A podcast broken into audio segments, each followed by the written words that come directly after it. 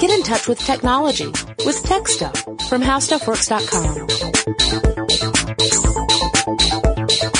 Hey there and welcome to Tech Stuff. I'm Jonathan Strickland. And I'm Lauren Vogelbaum. And today we're going to talk about mobile web advertising. Yes. Now, I know that uh, for some of you, this you're probably thinking like, well, how is that interesting? Really, this is incredibly important stuff because we're talking about a fundamental change in the habits of users and the way that they they browse the web and consume content, which in turn means a fundamental change in the way that uh, we can generate any form of revenue or monetization so that we can continue to create content. And when I say we, I mean everyone who creates content. Oh, right. Although it, it is probably critical at this juncture to, to, to note that, that this is absolutely a thing that How Stuff Works thinks about. Oh, sure. Yeah. Any, Big time. Any company that has a web presence and they are. Let alone a company that is, that is a web presence. Right. Period. Yeah. They're, they're all concerned about this because they want to make sure that they're continuing to serve up an experience that is a good experience for the people who are using the web on whatever device they happen to be on. Mm-hmm. And furthermore, something that can actually make them money. Yeah. And as it turns out, this whole mobile uh, this move to mobile browsing is really disruptive as far as that goes. But it's a it's it's a pretty big industry as yeah. of um as of August 28, 2013, according to an insight company called eMarketer. The mobile advertising global market is set to be uh, worth over $16 billion this year.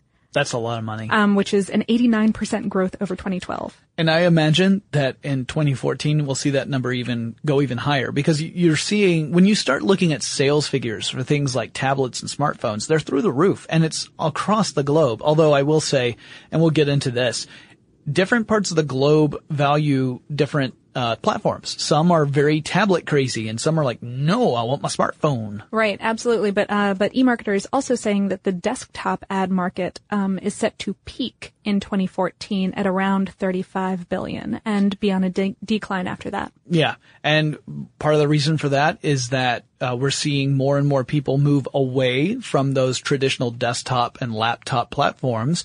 Uh, and we're also seeing, because we're seeing this move toward mobile, that itself is, is in part devaluing advertising on those traditional platforms, right? So if everyone is moving to something else, then you can't sell your, your website that's designed for a desktop as a, an ideal place for you, for advertisers to put ads because if no one's using a desktop to view that website, then no one's getting that content. So, right, and when, whenever you have that split, you're going to have some people who are who are very happy with their experience, and some people who are not, just because of the way that the page was designed. As I'm sure everyone listening to this has has had the experience of in the past. Right. There's even some discussion and some debate about the value of, say, a specific app for uh, a web content creator versus a mobile browser. Absolutely. So there are websites out there that have apps. How Stuff Works has an app.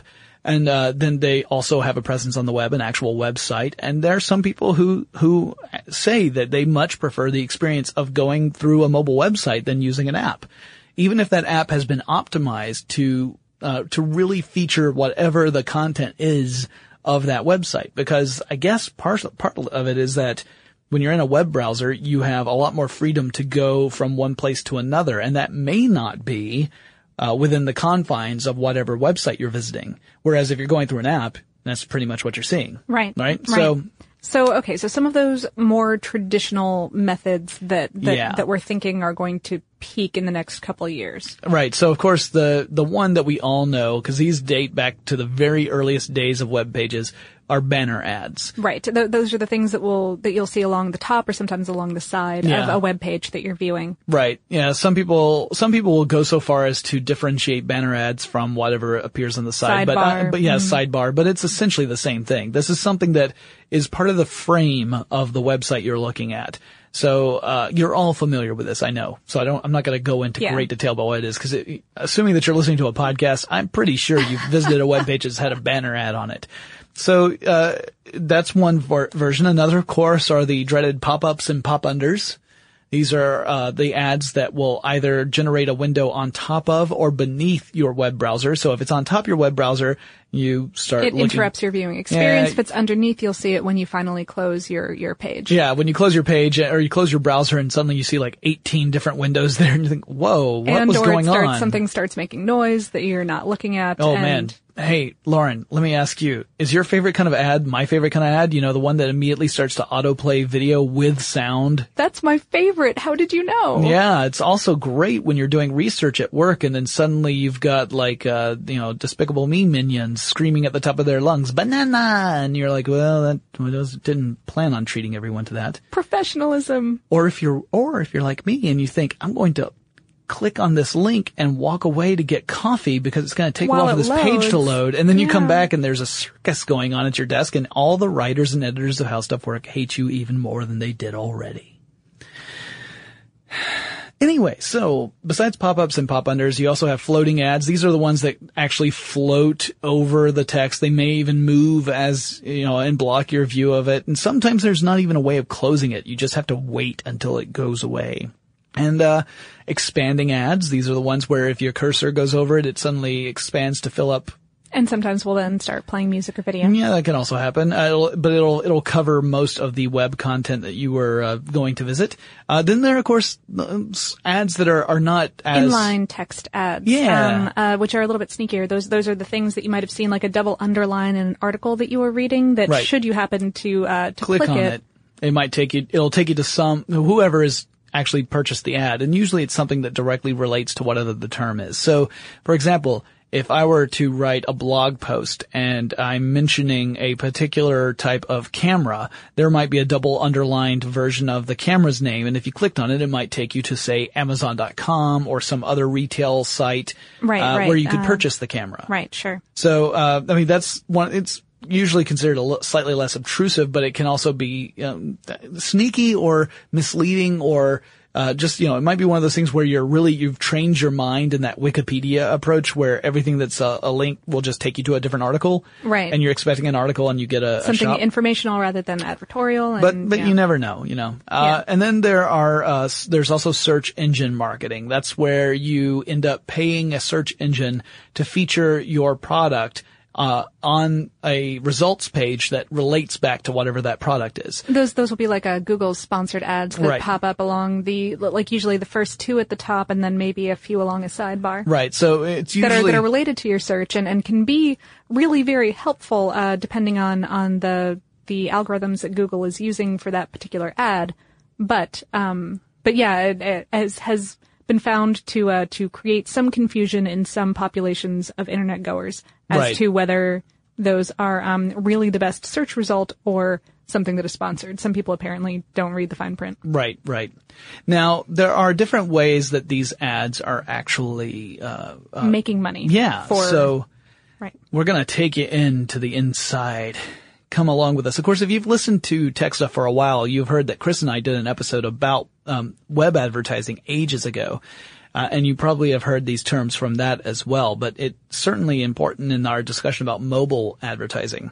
So, uh, one of the very common forms of compensation is the CPM, which is cost per mil, which is not cost per million, but rather cost per thousand. Thousand. And we're talking about impressions here or views. So it's every single time that page that that has that ad on it has been loaded into a browser. Whether that's someone who has loaded it and then hit refresh a billion times or if it's a billion people who looked at that page once. Right. So it's counting up every time that page is loaded because every time that page is loaded, that ad has been displayed. And so that's a certain amount of money for every thousand displays of, of the page and therefore the ad. Right. And that, that amount of money has changed dramatically over the, the history of online advertising. There was a time where if you had a really heavily trafficked site, you could demand a pretty high price for that. You know, we're talking, you know, you might think 30 or 40 dollars for every thousand views isn't much, but if you get million, a million views per day, that really starts to add up.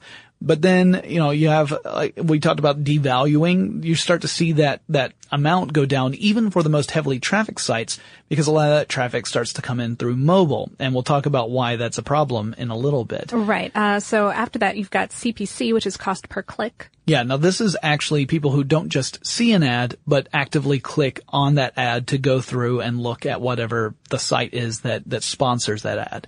So in this case, it doesn't matter how many people view it. What matters is how many people click it. And you could argue that this is not entirely up to the content creator because the content creator is just creating stuff that they want people to, to look at. The advertiser would have to create an ad that was enticing enough to get people to click or tricky enough so that people click on it by accident. Although I think most people would argue that that's not very effective. That's not really uh, to the benefit of all involved. Right. And it all depends on who's doing the marketing too, right? If it's a third party marketing department that is creating these ads and all they are concerned with is throwing as much uh, traffic to the, to the advertiser as possible, possible.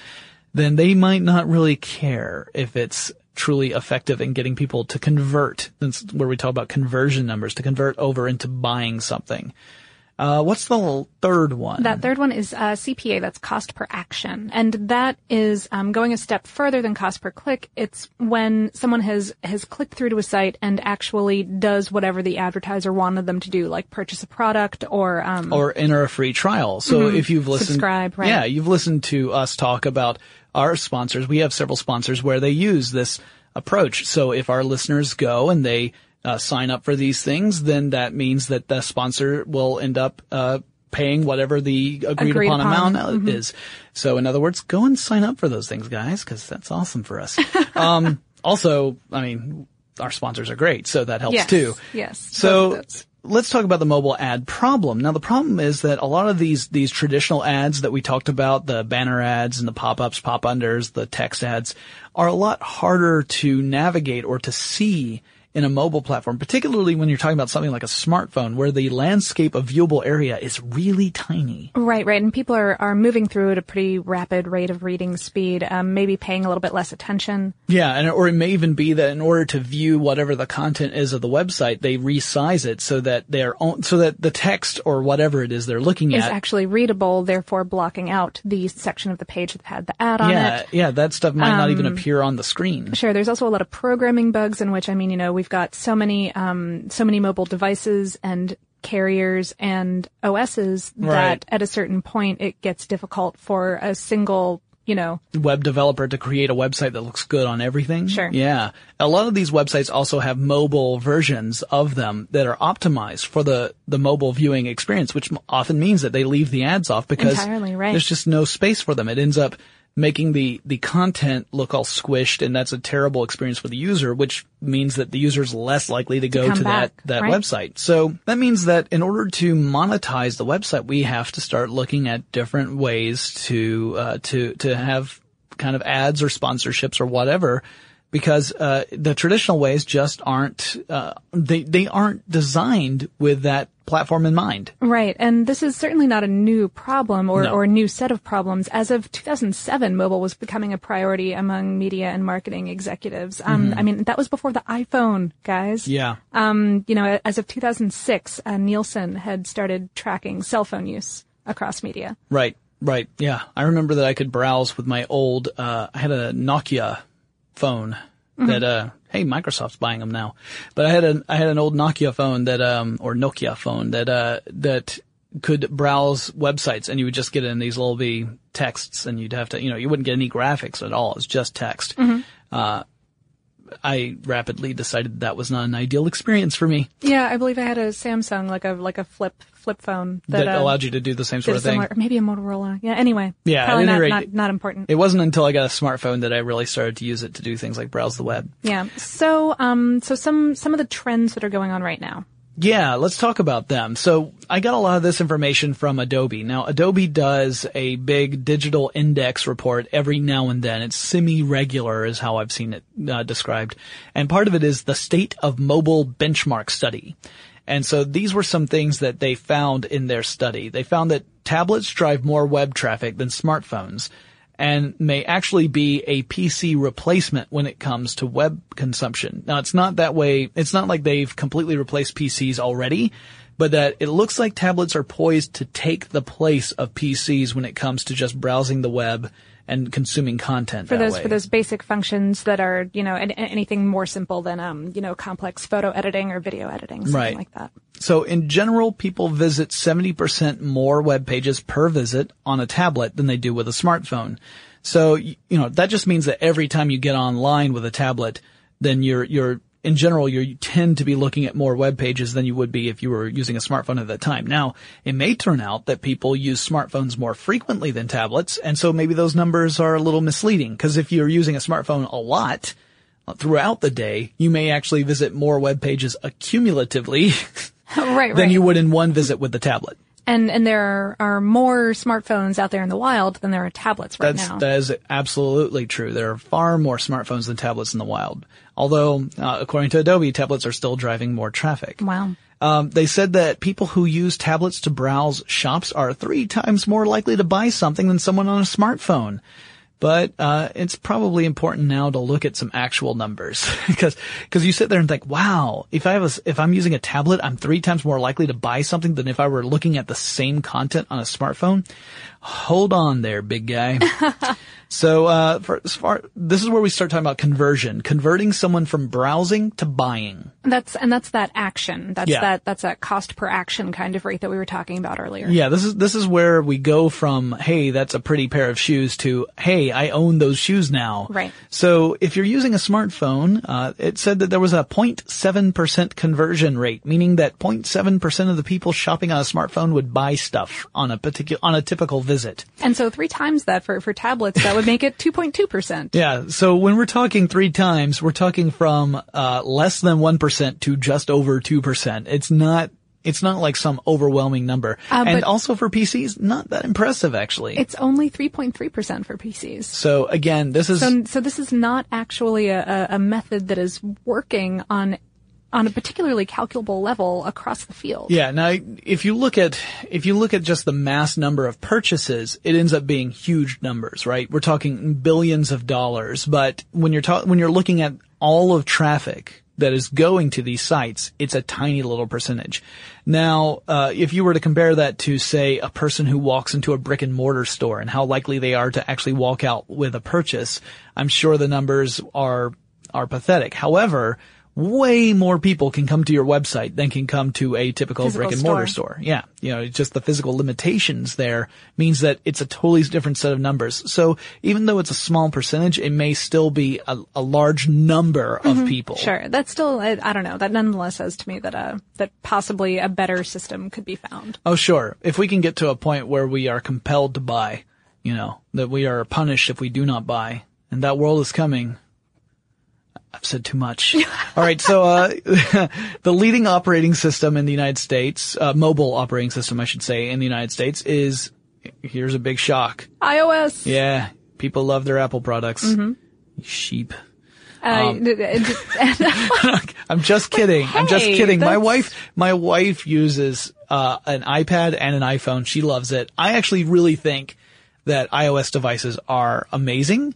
I just happen to be an Android user. Right. So while I make the joke, I am not one of those people who's like Android good, iOS bad. That's, which is which not is me. which is good because because I might we might have to fight. yeah, and I don't want to do that because she's scrappy, y'all. I am my elbows like knives. Um, but uh, yeah, and, and that's despite the fact that there are more Android devices overall available on the market. Oh yeah, sure. by Yeah, far. I yeah. mean, considering that the I, iPhone is is one device, One right? device, yeah, you yeah. can buy an older iPhone, but it's still one line of products, whereas Android comes in all shapes, sizes, flavors, and problems.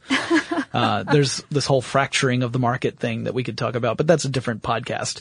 Uh, tablet versus smartphone use is not steady across the globe. I mentioned that earlier, that there are some places in the world where people prefer to browse on tablets and others where they prefer smartphones. So for example, in the UK, about 65% of people use tablets, so that's the majority there. But in China, it's like 90% of the people in China are using smartphones to browse the web. So, uh, so it's also hard to create a strategy, a mobile strategy that is going to affect the entire globe. First of all, being able to do business around the world is problematic too. That that's tr- tricky. Sure, sure, and and that's why companies like I, I think that right now Google owns more than half of the share in the mobile digital ad market across the globe. Yeah, Google, when you think about it, Google, and we've said this before too, Google is not really a search company.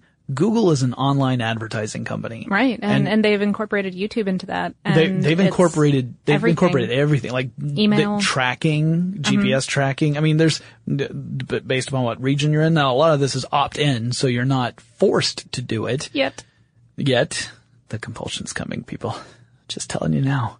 But no, you're not forced to do it. But uh, if you do it, then you end up getting what we call targeted ads, right? They're targeted to you based upon your behaviors, based upon where you're from. If uh, if there are more demographic things known about you, like your gender and your age, that can go into targeted advertising.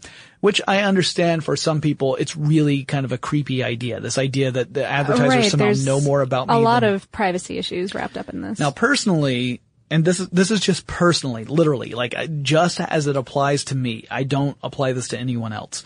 I love targeted advertising, and the reason why I love it is because I'm seeing ads that are really much more relevant to my interests, and I learn about things I never would have known about otherwise. And I love to to be able to do that kind of shopping.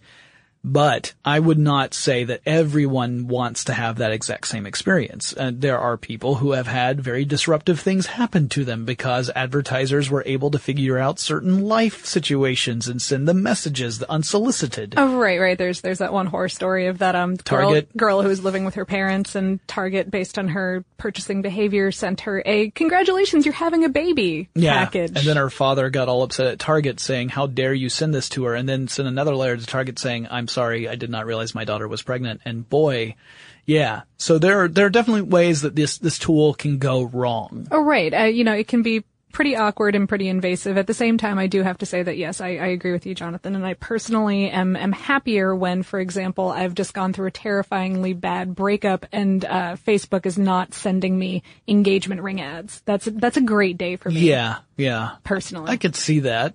Okay, that's fair. Uh, the last point I have under the trends, this one I recommend we all take with a huge grain of salt. And the reason is that, like you said, Lauren, at the top of the show, some of the sources we have for the information are from companies that have a vested interest in online advertising. Basically, all of them, which, Yeah. which which makes things a little bit sticky. Right, because I mean, they might be saying, hey, you know, you shouldn't get out of desktop advertising because it's going to come back in a big way. And it turns out the reason why they say that is because they have this whole advertising strategy that they want to sell you. upon right. But in this case, there's a company called HostGator, which is vested in mobile advertising. So again, let's let's take that into consideration. But they they say that they figure that mobile will overtake fixed internet access by 2014. So we're recording this in 2013, which means next year we would see mobile browsing overtake internet browsing, or at least mobile access to the internet overtake fixed access. Now, while that is coming from a company that is offering up mobile advertising strategies, it's also one of those things that I find easy to believe just based upon the trends we've been seeing so far. Now maybe it means that it's not really 2014. Maybe it'll be a few more years down the road before we actually see this happen. But I think it is happening. Right. And you know, whether whether it overtakes it or not, it's it's clearly a um a functioning revenue source. Um, uh, Facebook reported that as of Q2 of 2013, mobile ads made up 41% of its revenue. Yeah. And in fact, that was one of those things that when Facebook was having its IPO, there was a little bit of a shakeup because Facebook at that point had not really figured out how it was going to handle the mobile ads part of its, of its revenue stream. And so they discovered that their, um, their, their revenues for one quarter that year were lower than what ha- they had projected. And it was partially because everyone was starting to, well, I say everyone, so many people were starting to use the Facebook mobile app or, or just to access Facebook on a mobile platform, which again gives you a totally different experience than, than on a desktop. Right. Uh, So- it made it made a lot of investors lose faith in them, and in fact, this this news, this Q2 2013 news, um, was basically what preempted the the rebound in Facebook stock this summer. So- Right. It shows how powerful mobile really is. Well, we'll talk a little bit more about some of these challenges uh, in just a minute, but before we do, we're going to take our own little break to thank our sponsor. Okay, so let's talk about some of the challenges about mobile advertising. We've touched on some of them already, but we'll we'll kind of have to pull them all into this 'em gigantic cloud of how do we do this, right? So the type of content you consume might depend upon the device you're using because some devices use certain make certain type of content easier to access or to consume. Uh, for example, if a website is in Flash, probably you're not looking at that. on an iOS device anyway. Right. You know, Android for a while supported Flash for a while. Um, yeah, so you, that, that's a good example. Exactly. When, I don't know about you, Lauren. I don't know how, how frequently you, you will occasion, you know, go out to eat at some place where you're not really familiar with the menu. But if you've ever had that experience where you click on the menu thing and then you realize that the menu was programmed in Flash, you probably have had some choice words. I have I have cursed the heavens multiple times based on that. Yes. When you are in Much fist shaking has occurred. grasp of hanger, which is the combination of being hungry and angry at the same time. Lauren and I both suffer from this. So you do not want to be in a room with us when neither of us have had a snack. Yeah, both both of us are, are a tiny bit on the hypoglycemic end and also have very particular dietary restrictions. So Right. it, it makes So us really entertaining The, co-hosts. the longer our Sorry, podcast, the longer our podcast goes, the more likely we are to come to blows. Not because we don't like each other, but because we're hangry. Well, I go into fits of rage when I try and access something like a menu on, on a mobile device. And that's a perfect example of how companies have to really take that into account when they're designing their, their mobile uh, websites or their mobile applications. They need to make sure that they are catering to a platform that has its own set of advantages and disadvantages, things it can and cannot do. Um, and then there's also the concept of content grazing, which makes it even more complicated. And uh, that is that is the concept that um, that most people, when they're on their mobile devices, are doing multiple other things at the same time. Uh, maybe watching TV, maybe on their tablet, maybe also checking their smartphones simultaneously. Yeah, they might have, usually it's two, at least two screens. Probably more than two screens for some of us, where we are consuming things on uh, multiple platforms all at the same time, all of which have their own advantages and disadvantages, like I just said. So, that may or may not be related. You know, the I think the hope, like that, if you're watching television, is that you're going to be on your tablet looking up extraneous information about that television program. yeah, but that's But- not necessarily the case, because let me tell you, I have frequently watched uh, Netflix on my uh, Xbox 360. There's going to be a lot of name dropping here because I want to just point out how insane I am. So I've got my television on, I've got my Xbox 360 on, I'm watching Netflix through that. So that's one thing I've got going on. Meanwhile, I've got my laptop up and I'm in Google Docs so that I can type in snarky comments about whatever it is I'm watching because I'm probably doing this for another show I do. So then I've also got my smartphone there where I'm getting all of my status updates from various things because I don't want to have too many tabs open on my laptop. That slows things down for all the snark.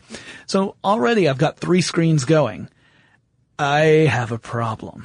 and I'm not alone. It turns out there's a lot of uncommon people. problem, right? And and yeah, and, and people cite all kinds of, of different reasons for doing this. And, Sure. And and it might be it might be that where you just don't want to put down all of your feeds, where you have the slight addiction to to all of the information coming in You're all the very time. kind to say slight.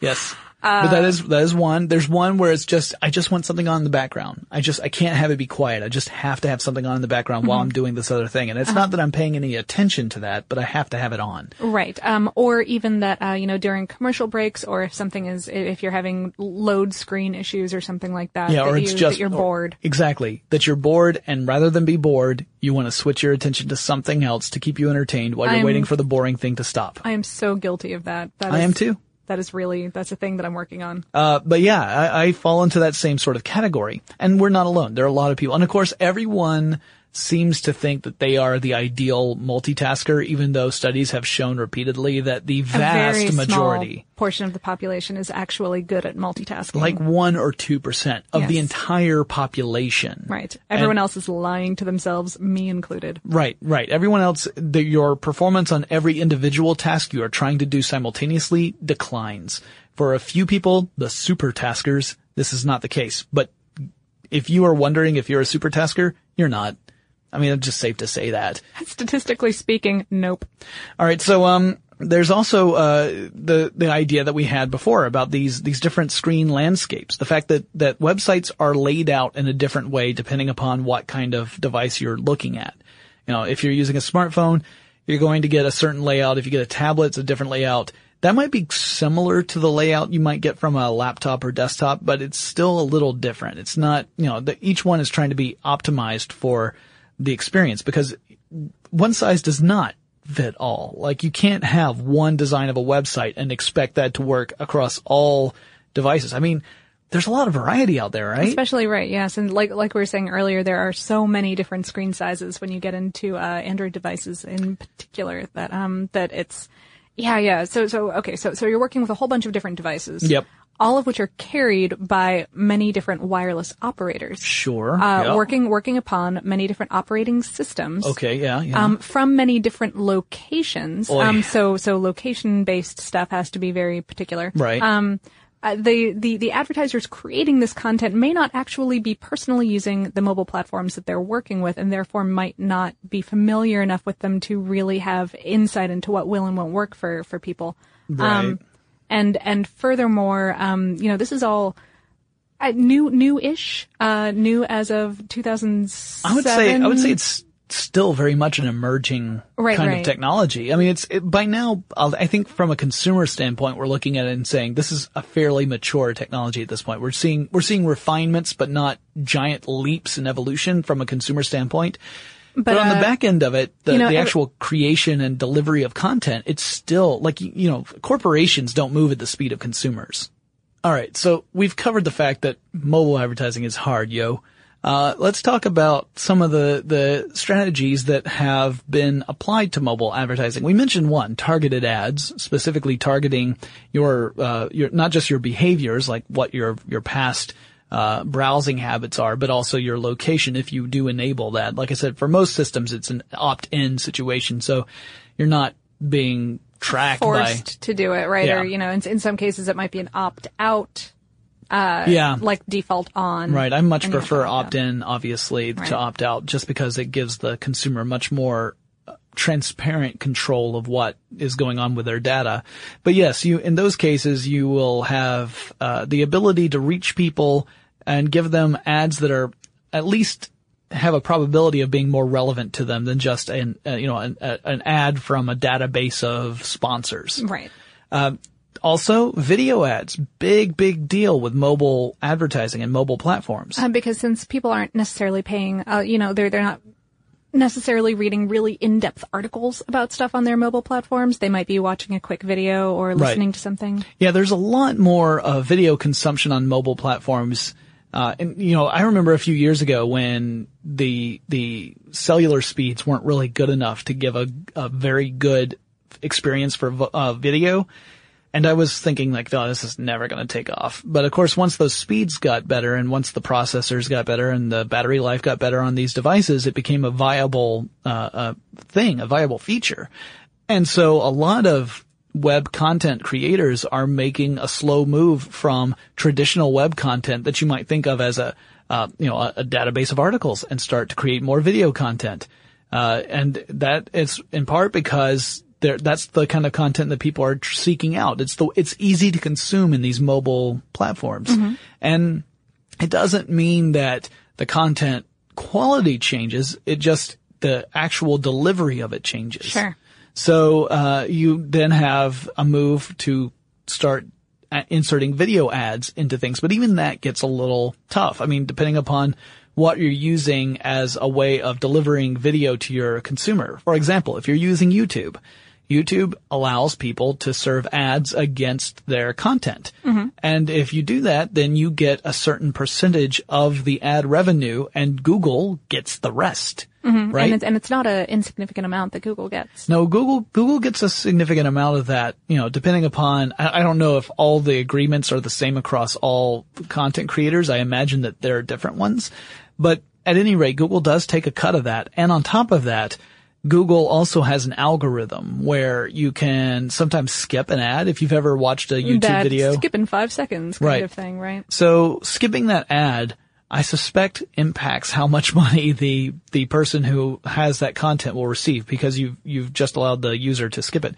Why does Google do this? Well, it's for user experience. You Right. know, they it's to it's this idea that by doing this you keep user satisfaction up, and uh, the algorithm is designed so that there are certain times when you are not going to be allowed to skip an ad, and it doesn't necessarily uh, mean that that particular ad is different from another. It's just that the algorithm has lined it up that way. Um, there are other times where I guess there are ad deals where no matter what, you're never able to skip it because I've I've seen some ads that it didn't matter what video I was watching, that ad was going to play all the way through every time. Um, so these deals are complicated. There's no one size fits all approach, even with YouTube. And that's just one delivery system. Now there are other ones that are out there on the web. YouTube's just one of those that's incredibly well known. Right, right. Uh, on top of that, you have social platform ads. So this is using stuff like Twitter and Facebook to kind of advertise. So, you know, sponsored tweets where uh, you'll look at your Twitter feed and you're And be like, at I'm not following Burger King. yeah, why am I seeing this? And it's because it's a promoted tweet that, that the company, in this case Burger King, has paid so that you will know that their latest version of the Whopper is available or whatever. And so you'll, um, you know, you'll see that because it's been promoted into Twitter. Um, that's one way. Another is, of course, on platforms like Facebook, where you'll see those ads that are maybe along the right rail, or occasionally you'll see sponsored An inline. yeah, ad. yeah, you'll Mhm. see sponsored stuff pop up in your feed. And again, that's stuff that companies have paid for. And, and in this case, uh, that also tends to be run through some algorithms so that the ads that you see, Lauren, are probably different from the ads that I see. I, I imagine that you get fewer ads for I, my aforementioned example, uh, engagement rings than I do because I'm female and therefore I'm clearly interested in receiving a diamond from somebody pretty soon. And I'm married, so if I start shopping for engagement rings, I'm going to have some serious questions to answer. Uh, also, yeah, it- it's also based upon your browsing habits. I know this because I was recently looking at uh, uh, a, a costume piece. I was looking for a specific costume piece. And I went to several different websites looking for this, you know, variations on this costume piece. And then I went up back over to Facebook and lo and behold, one of the things I was looking for was right there in the right rail with the other ads. So it was going beyond just my, uh, my experience on Facebook. It was looking at my browsing history. Fun times. so, um, it does then filter the various ads that you could get and goes with the ones that you are most likely to find relevant based upon your behaviors and what you've liked in the past. Mm-hmm. And it may very well be that perhaps that, that ad I saw isn't related to my browsing history. Maybe I liked something in the past that brought it up. That's quite possible because and that it was just a coincidence that you that you noticed Sure. because your brain had been on that track. Exactly, exactly. It could very well be a coincidence. I'm not totally on the this is the cause and this is the effect bandwagon. I'm just 75% there. So, um, but then there's also the suggestion that content creators have to find ways to make the stuff they generate easy to consume on mobile devices, and it has to be engaging and optimized, and then that means that it needs to be snack sized. uh, kind of like we were saying with more content moving to video, um, this this is this is similar. This is you know if you do have an article, have it something that someone can consume easily and quickly Yeah. while they're on a mobile tablet like or it might mo- mobile be, platform. It so. might be a paragraph as opposed to an article. It might, you know, you, you'll see a lot of things like, uh, images, slideshows. You'll see, um, you know, quick, quick things because the idea is that no one wants to sit and read an in-depth article on a mobile platform, or at least that that's not what the majority wants to do. Because as soon as I say that, I'm going to get a lot of people writing in saying, I love reading long articles on my mobile device. I'm one of them. I ride the train all the time, so I'll read, you know, I read books on my phone sometimes, but I'll also read, you know, really long pieces written in various, uh, uh, uh publications. So I'm outside the norm there, like I am with lots of things. Can't help it. Uh, and then also there's the chance of seeing more sponsored content on mobile platforms. So in this case, you might see a site or an article brought to you by something. by fill in the blank. Yeah, especially if it's something that's related to whatever the content of that, Like if it's a blog that's about a specific thing, like a specific subculture or a specific, like it's, you know, a movie commentary or whatever, you could imagine that that would be sponsored by a company that's related to that subject. Sure. And, um, I mean, obviously that also means that you have examples of editorial content and then there's advertorial content where it's kind of that mix between advertisement and editorial. And then there's just ads.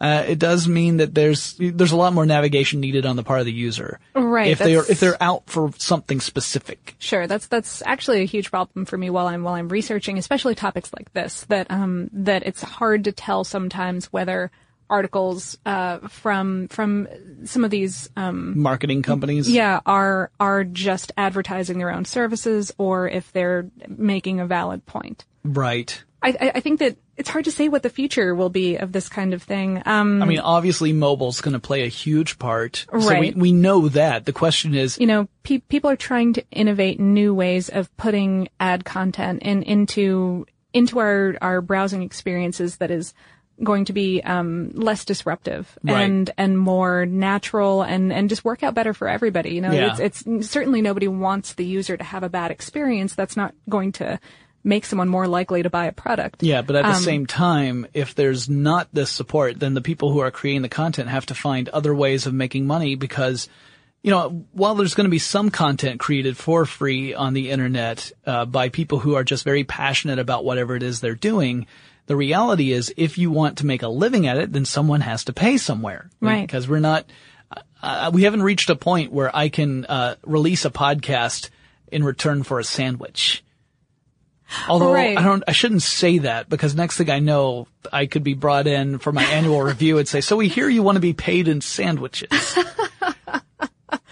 Um, I think I think that's how money works. In fact, you can buy as many sandwiches as you want. What? Um, Can I buy other things besides sandwiches? I suppose you could. I'm sold on this money idea. Um, there, for, for example, while I was doing research for this podcast, uh, I, I ran across a study done by a, um, a CEO of a app called Pocket Change, and Okay. Pocket Change is an app that lets you earn points for activity on other apps. So, Wow, it's a meta app. yeah, yeah.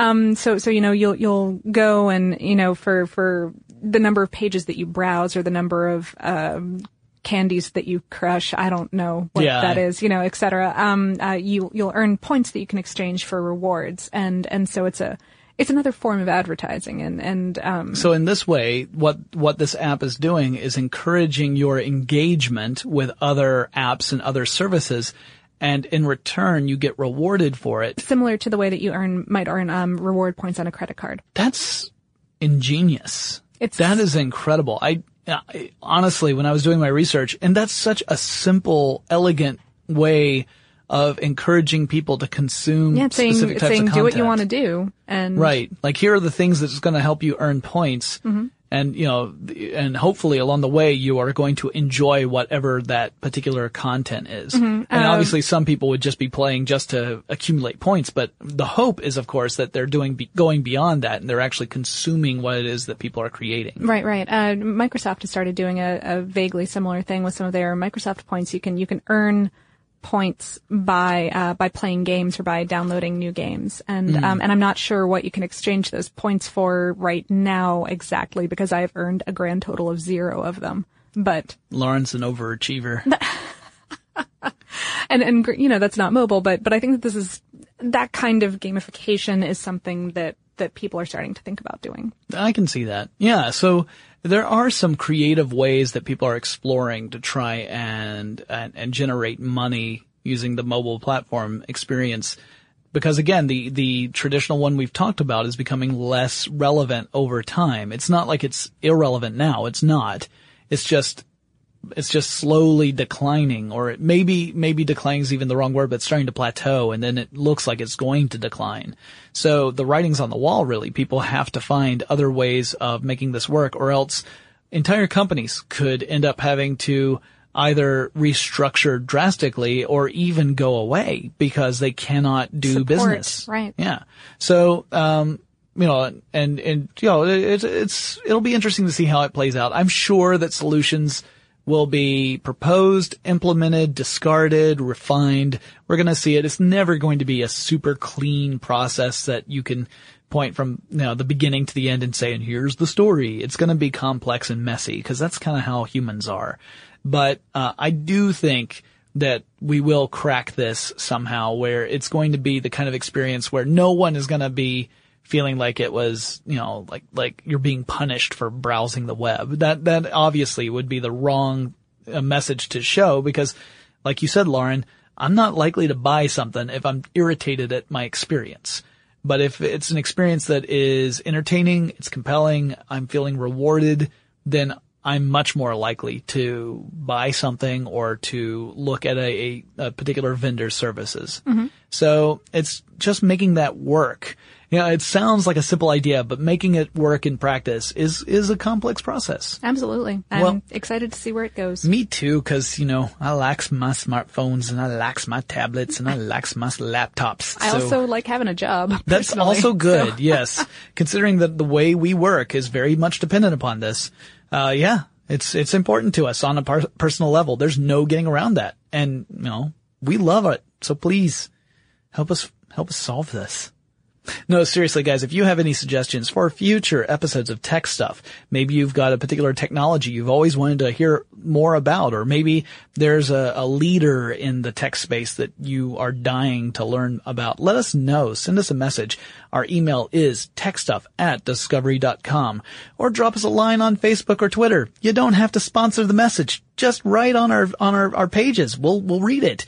Uh, you can find us. Our handle is techstuff HSW. You can also find us on Tumblr under that screen name. You have to do this every time. Like we literally just did this an hour ago and I still forget. Yes, you can find us on Tumblr and it is really good, good, uh, content there. Lauren is, is, is curating an amazing Tumblr page. So go check Thank that you, out. You're, you just good work. I, I made that Tumblr page what, like two years ago? How much was on that Tumblr page when you went there, Lauren? Uh, there was literally nothing on that Tumblr page aside from the title of the podcast. There you go. That I pretty I, that pretty much says it all, Lauren. That pretty much says it all. All right, guys. So I hope you enjoyed this episode. Let us know what you think, and uh, we will talk to you again really soon. For more on this and thousands of other topics, visit howstuffworks.com.